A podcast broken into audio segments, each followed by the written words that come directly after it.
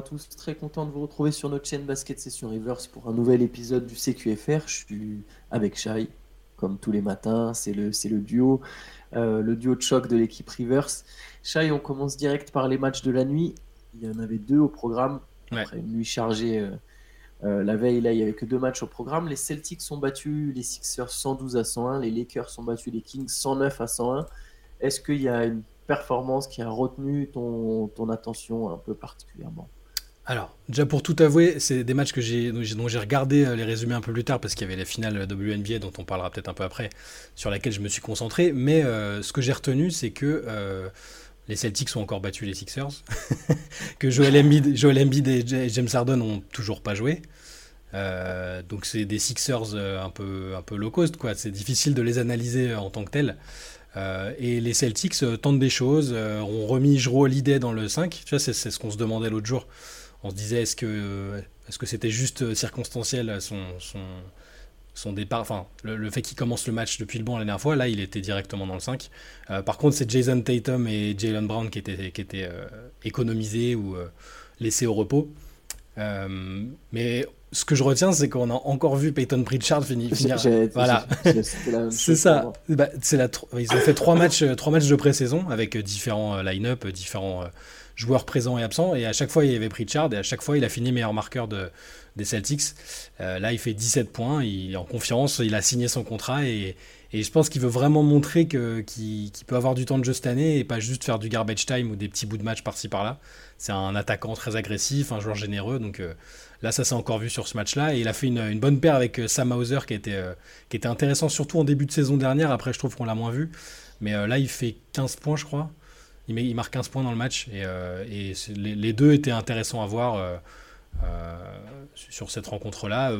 Comme je le disais hier et sur les autres jours, c'est très dur de tirer des vrais enseignements. C'est plus des tests et des joueurs qui se dégourdissent un peu les jambes avant le début de la saison. Mais voilà, Boston plutôt serein, quel que soit le line-up. Tu vois, ils ont même fait jouer Zvimi Railiuk qui met ses 15 points en sortie de banc. Donc un autre prétendant à un petit poste en tant que shooter. Voilà, il y a de quoi faire. Et Philadelphie, c'est très dur de retenir quelque chose de Philadelphie. Tyrese Maxey qui était un peu tout seul, qui met ses... C'est une équipe qui va jouer complètement différent, complètement différemment dès qu'il y aura Joel Embiid. Donc là, c'est déjà que la pré-saison n'est pas significative. Voilà, à part dire Tyrese Maxey a mis 17 points à 7/17, Kelly Oubré 18 points en 22 minutes.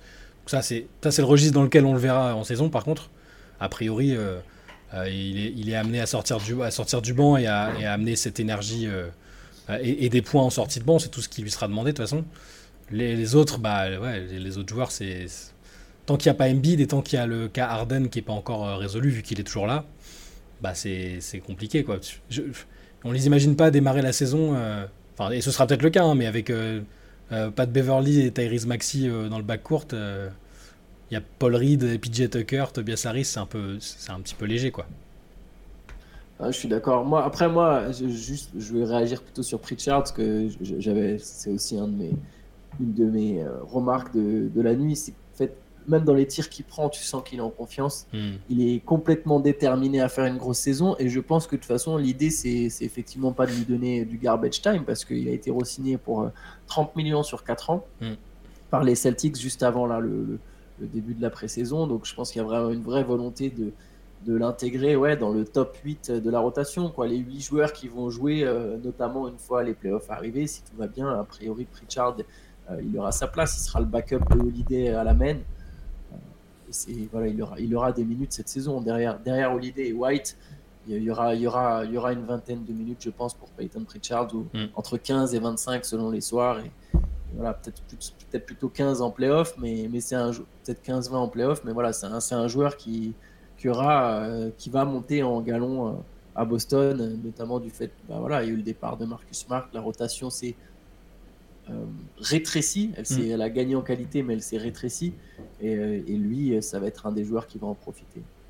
Ouais, c'est ça, mais ce match-là c'est un peu une revue d'effectifs. Je pense que Joe Mazzulla fait aussi un peu des tests pour voir sur qui à qui il a envie de donner les dernières minutes dans la rotation. Il y a des noms qu'on voit, je sais pas si on les reverra après, mais tu vois, Nemias Keita, O'Shea Brissett, je pense qu'il va jouer un peu, même si là il a pas été très très à son avantage, mais Wenyan Gabriel qui a été signé, qui est... donc, je crois que c'était juste pour le training camp dans un premier temps, mais c'est quand même un joueur qui peut apporter, donc il a eu sa dizaine de minutes aussi. Enfin, voilà, c'est, pour les Celtics, c'est surtout ça.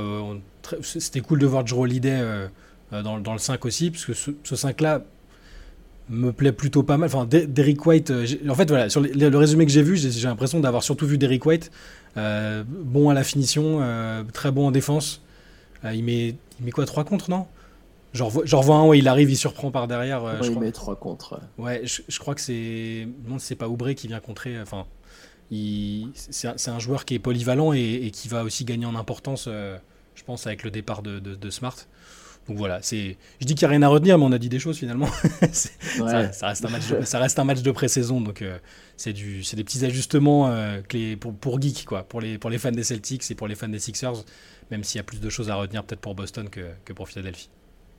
L'autre match, du coup, c'est la victoire des Lakers contre les Kings, 109-101. Il n'y avait pas Anthony Davis ni LeBron James cette fois-ci. Après, il y a quand même eu plusieurs joueurs majeurs des Lakers qui ont joué une petite vingtaine de minutes, notamment D'Angelo Russell qui a quand même calé 21 points et 8 passes en 21 minutes.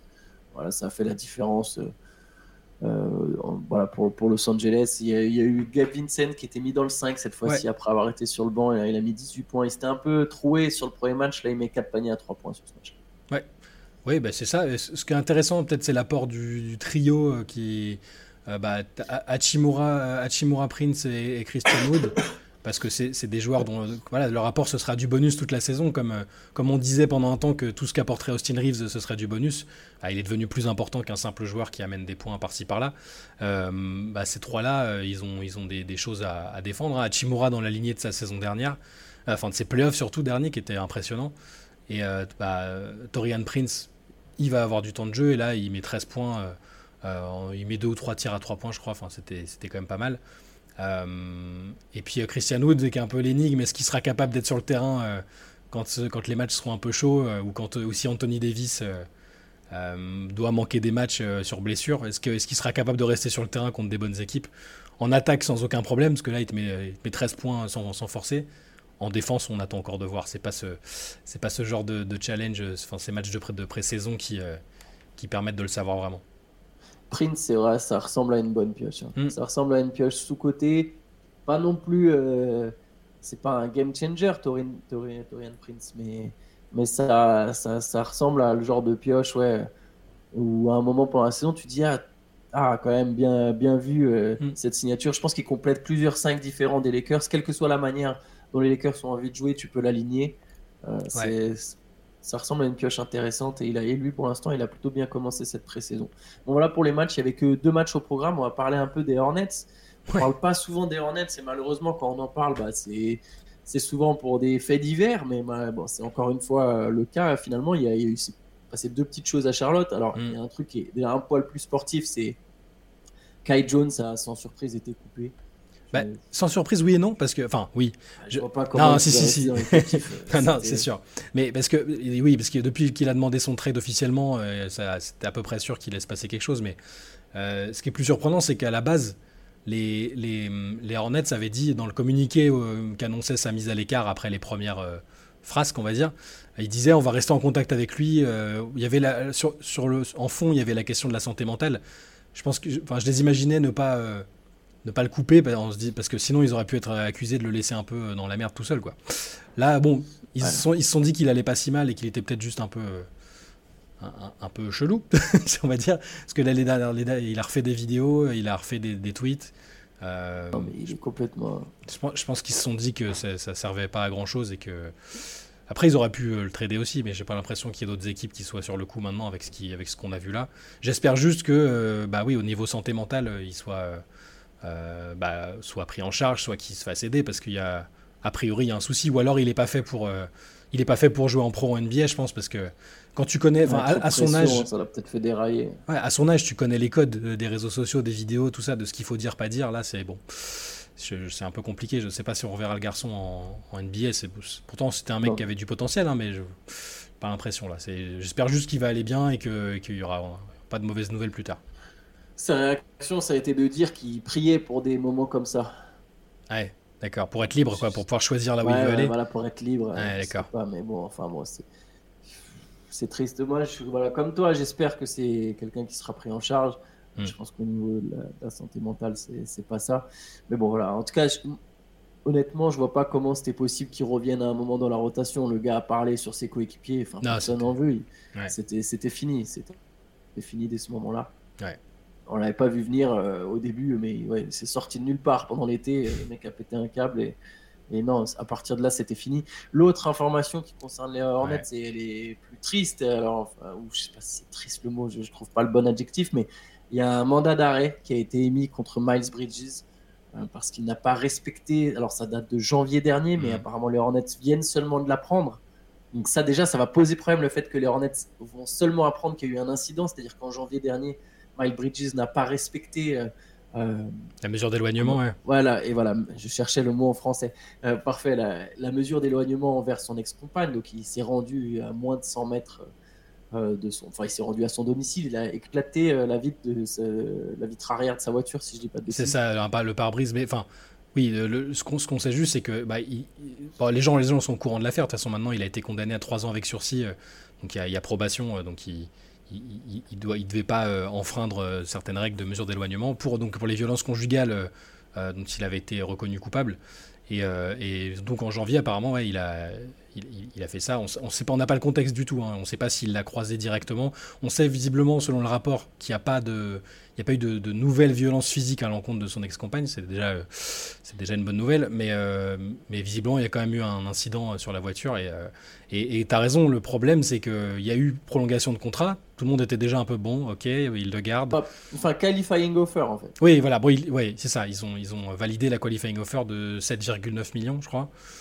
C'est sur un an et après, il sera libre l'été prochain. Ouais, donc, mais par contre, ça pourrait être annulé si il est avéré que lui et son camp, ses représentants, en l'occurrence Clutch Sport, qu'on connaît bien, ont dissimulé l'information en net, et donc qu'ils n'avaient pas tous les éléments en main pour valider la qualifying offer. Donc ça on ne sait pas. Pour l'instant, c'est des suppositions, mais c'est un vrai risque parce que visiblement, il ne s'y attendait pas. Sinon, est-ce qu'il aurait fait signer le truc? Je ne sais pas. Ils ont fait justement un statement pour préciser qu'ils n'étaient pas au courant, que Hornets n'étaient pas au courant que ça s'était passé. On ne sait pas si Clutch Sport était au courant, on peut supposer que oui, mais au final on ne sait pas. On ne sait pas si le joueur l'avait signalé à ses agents. Il y a ça, mais il y a aussi il y a le risque déjà il y a le risque judiciaire. Enfin, peut y avoir une nouvelle ça peut avoir des conséquences et puis il peut y avoir aussi des suspensions éventuellement de la NBA, encore une fois, même si il n'y a pas eu de nouvelle violence physique comme tu l'as dit. On ne sait pas comment la NBA va interpréter cette affaire, qu'est-ce qu'elle va décider derrière. Donc en tout cas, c'est encore une fois un souci dont les Hornets se seraient bien passés, quoi. Ces derniers mois, c'est quand même costaud, hein, parce que Quand tu refais l'historique, alors il y a des degrés de gravité, on est bien d'accord, hein, mais entre donc Miles Bridges qui a eu ça, qui avait été suspendu, et les faits étaient quand même assez chauds, hein, les violences conjugales c'était devant les enfants et tout ça, il n'aurait pas pris 3 ans de probation sinon. Donc Miles Bridges, après il y a des trucs, la Melo Ball au volant, visiblement il a du mal à se comporter correctement, hein, c'est un euphémisme. James Bouknight, il l'avait retrouvé ivre mort dans sa voiture avec 2 guns et un paquet de chips, une mise en danger de sa propre vie et de la vie d'autrui. De toute façon, t'es ivre dans une voiture avec des armes à feu, bon, voilà.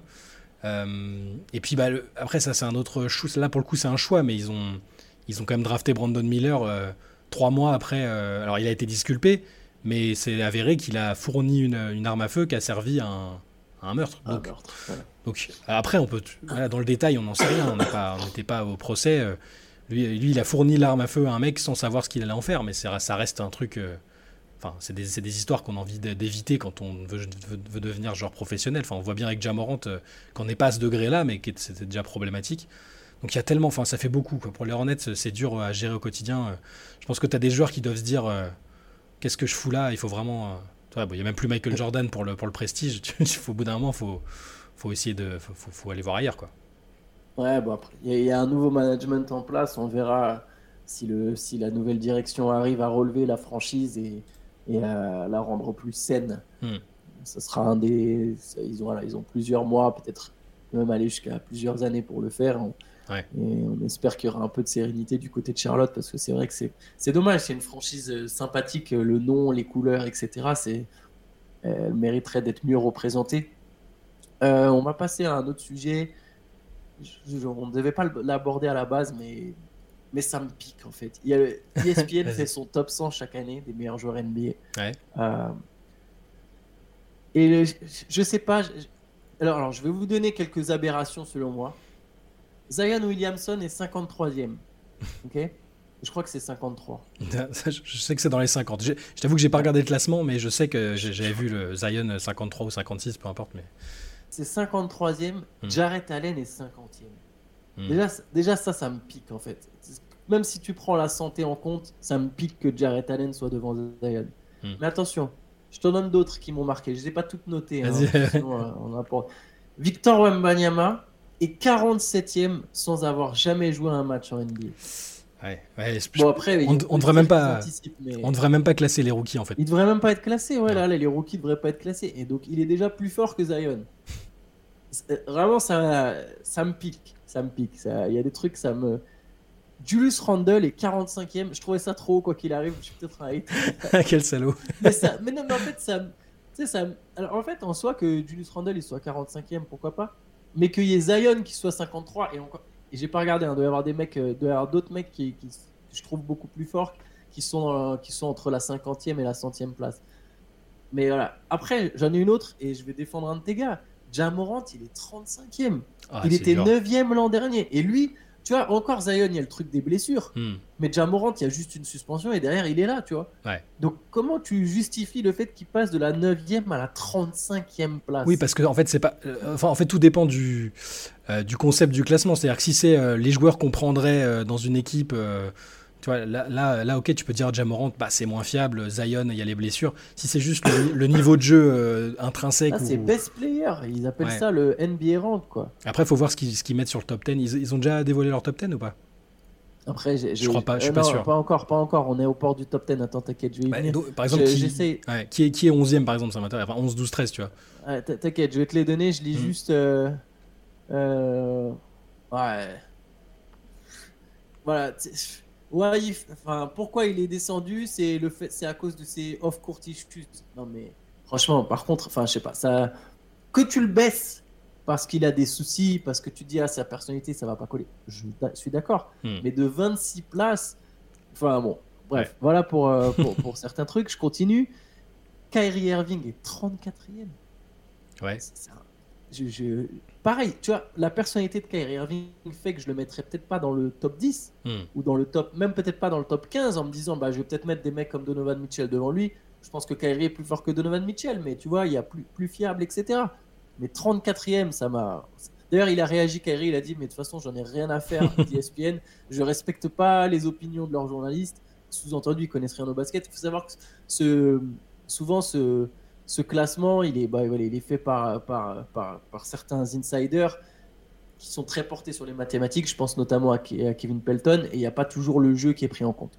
Ouais. Alors, je continue.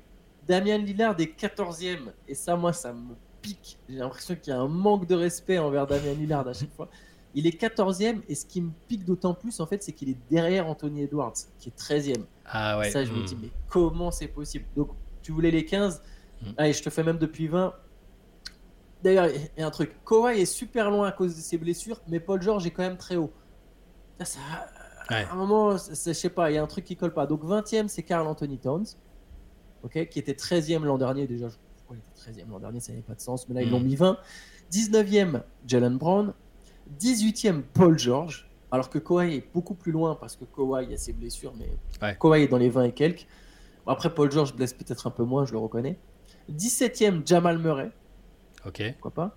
16e Bam Adebayo, 15e Donovan Mitchell. Après, de toute façon, à un moment, sur les meilleurs joueurs, tu peux pas non plus.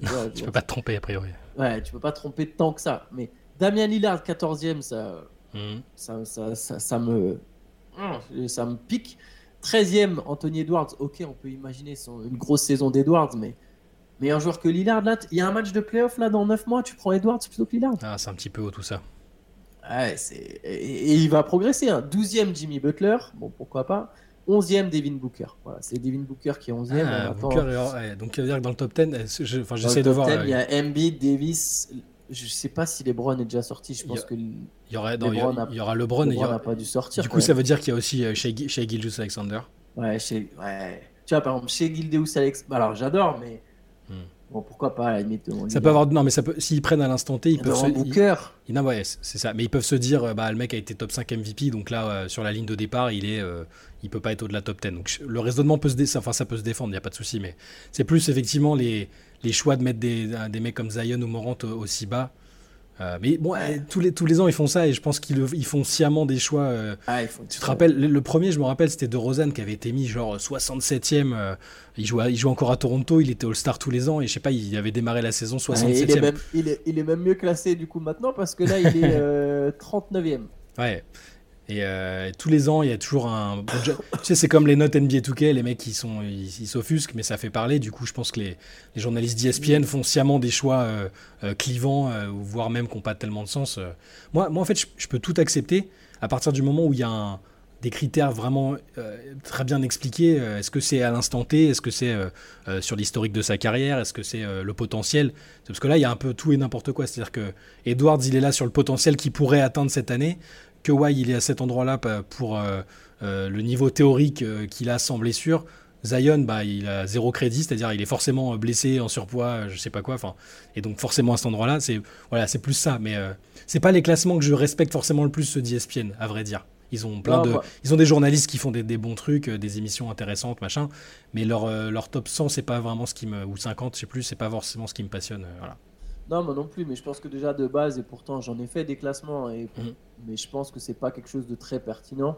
Et on en a fait, on a même fait un on a fait plusieurs late sessions consacrées à nos top 50. Bon, les classements, enfin à la limite les classements sur une époque donnée, pourquoi pas, c'est les all-time où j'ai plus de mal, je trouve ça souvent inutile. Mais bon, je sais pas. Il y a un truc qui me pique avec ce classement ESPN, mais je pense que comme t'as raison, c'est leur but, c'est d'en faire, c'est que ça puisse faire parler, et c'est exactement ce qui se passe au final chaque année. Ils font du, peut-être qu'on devrait juste pas ne pas y donner de crédit. Du coup. Non, mais ça crée de l'engagement parce que là, il y a des gens qui vont aller, qui vont nous écouter, qui vont aller cliquer, et nous, on est tout petits, mais je pense que dans d'autres médias, ils vont dire, ah, t'as vu machin, et puis t'as les auditeurs ou. Ou les spectateurs, si c'est à la télé, qui vont aller regarder et cliquer. Enfin, c'est le but, hein. C'est de bonne guerre. Mais ouais, moi je préfère quand il y a des classements, des débats, des trucs comme ça. J'aime bien quand c'est quand même assez bien défini et qu'on sait à peu près ce qu'on va y trouver, qu'il y a une argumentation logique, même si derrière je peux ne pas être d'accord avec les trucs, quoi. Mais bon, de toute façon, nous, le top qu'on avait fait dans la head session, c'était un peu, c'était des tops personnels et c'était qui tu prends. Voilà. À l'instant temps, qui tu choisis, et on prenait du coup en compte quand même la fiabilité physique et extra-sportive. Là, je suis pas sûr que ce soit précisé, mais bon. Ouais. Bon, allez, bref, laissons ce top de côté. On va finir avec la WNBA. Ouais. Il y avait le deuxième match des finales hier soir entre le Liberty de New York et les Aces de Las Vegas. Shai, je te laisse la parole, je te laisse nous expliquer ce qui s'est passé, et notamment Marine Johannès aussi, si elle a joué, etc. Ouais. Bon, là, je pense que malheureusement, personne n'ira voir la Fédé pour réclamer un poste sur la performance, parce que malheureusement, elle a moins... alors, c'est pas de sa faute, honnêtement, je reviendrai dessus, mais... Donc, elle a joué 19 minutes et elle a mis 3 points, 3 passes, elle a pris que 4 shoots. Mais ce qui était le plus intéressant, c'est le match en lui-même. Donc, les Aces ont gagné 104-76. Je vais le dire tel quel. Je pense que sur les deux premiers matchs que j'ai vus là, et même sur l'ensemble de la saison, même en remontant encore à la saison dernière, je ne sais pas si j'ai déjà vu une équipe WNBA aussi forte, aussi impressionnante. Le niveau de jeu pratiqué, encore une fois, je vous invite, c'est de la propagande, j'ai pas de problème avec ça, parce que moi, au plus nombreux sont les gens qui se mettent à regarder cette ligue, au plus je suis content. Le niveau de jeu de Chelsea Grest et Magic Johnson... Alors que je dis ça, j'aime pas. Enfin, les comparaisons hommes-femmes sont absolument pas pertinentes. Mais là, je viens d'en faire une, donc je m'en excuse. Mais Asia Wilson, fantastique. Chelsea Gray, fantastique. Jackie Young, Kelsey Plum, c'est des. Voilà, allez regarder les matchs et les replays parce que. Alors là, il n'y a pas eu match parce que Las Vegas a oblitéré New York, alors que c'est New York qui a une super team qui est censée avoir un niveau exceptionnel et c'est. Finalement, plutôt une somme d'individualité. Mais là, voilà, ça mène 2-0 et puis prochain match à New York pour peut-être finaliser la série et réussir le premier back-to-back depuis plus de 20 ans. C'est extrêmement dur à réussir en WNBA et là, ce serait le premier depuis 2002, je crois, avec les Sparks. Mais pour revenir sur Marine Johannès, moi, je suis ressorti du match hyper frustré pour elle.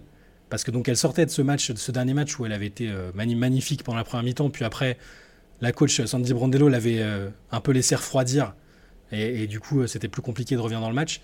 Là, même dans les moments très compliqués pour New York, c'est-à-dire à un moment il y a eu -30, -32 et elles sont revenues, c'est la seule joueuse de New York qui était en positif sur le différentiel, sur le plus-minus. À un moment elle était à +11 et t'avais toutes les autres les stars de l'équipe qui étaient à -32, -26, -27. Et même là, après la rouste sur laquelle ça s'est terminé, tu prends, là, j'ai ce truc sous les yeux, donc les stars de l'équipe, Brianna Stewart, -27, Jonquel Jones, -26, Van Der Sloot, -25, Ionescu, pareil, et t'as Marine Johannès en 19 minutes, +1. Donc au-delà de même sans scorer, en prenant peu de shoot, elle avait une influence positive et j'étais frustré de ne pas l'avoir plus sur le terrain, parce que quand elle était là, il se passait des bonnes choses, quoi. Donc bon, la Fédé n'aura pas à mettre de poste. Je pense qu'ils sont très contents et ils vont pas se poser la question. Ou alors, s'ils veulent troller, ils font félicitations à notre joueuse Marine Johannès, auteur de 3 points en finale WNBA. Mais je pense pas. En tout cas, et d'ailleurs, petite parenthèse, parce qu'hier, il y a eu quand même la nouvelle qu'elle allait disputer les Jeux Olympiques. Ouais. C'était hier ou avant-hier, je sais plus. Avant-hier. Ouais, c'est ça. Je sais plus si on en avait parlé. C'était avant-hier, on l'avait mentionné, oui. Voilà, bon, en tout cas, elle va faire les JO, même si la situation est tendue, notamment avec Céline Dumerc, la GM, elle sera priorée aux Jeux Olympiques, donc ça c'est une très bonne nouvelle. Voilà. Yes, bon, on va s'arrêter là-dessus. Ouais. On fait de plus en plus long sur les CQFR, mais c'est parce qu'il n'y a plus Théo derrière nous pour nous mettre pression. Mais voilà, de toute façon, on sait que vous êtes de plus en plus nombreux à nous écouter, ça nous fait très plaisir. Ouais. N'hésitez pas à vous abonner à la chaîne. C'est important pour nous. Voilà, vous abonnez, la petite cloche, commentaire si vous voulez, ça, à vous de voir, il n'y a pas de souci. Et ben écoutez, bonne journée à tous et nous on se retrouve demain. C'est ça, à demain matin. Ciao. Ciao.